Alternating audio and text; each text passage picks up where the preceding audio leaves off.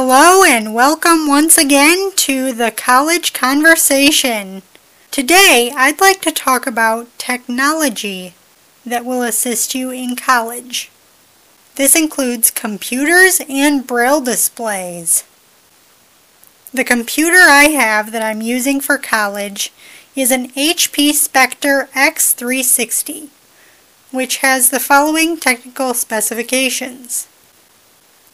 16 gigabytes of RAM, a 1 terabyte solid state drive, abbreviated SSD, and an i7 processor.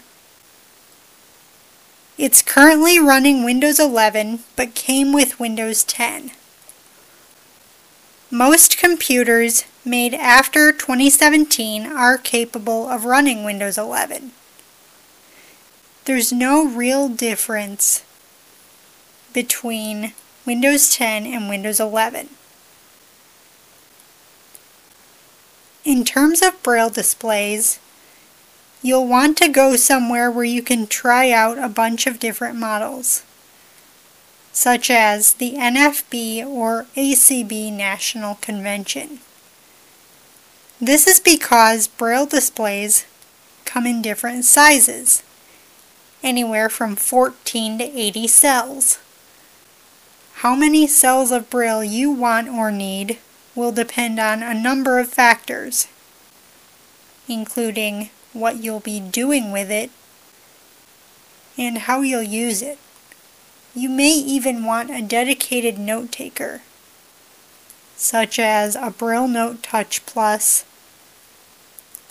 Braille Sense, or ElBraille.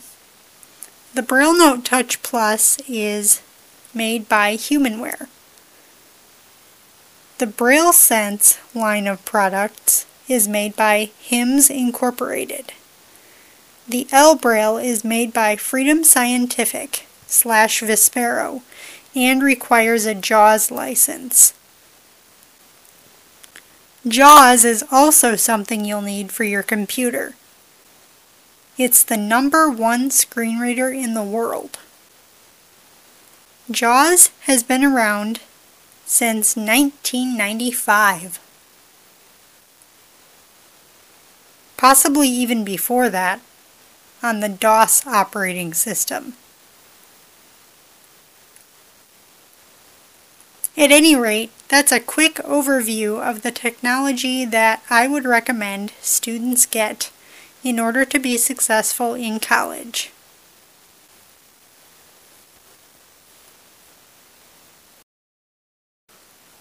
Do you have a question or comment about something I've discussed on the show? If so, feel free to leave a voice message.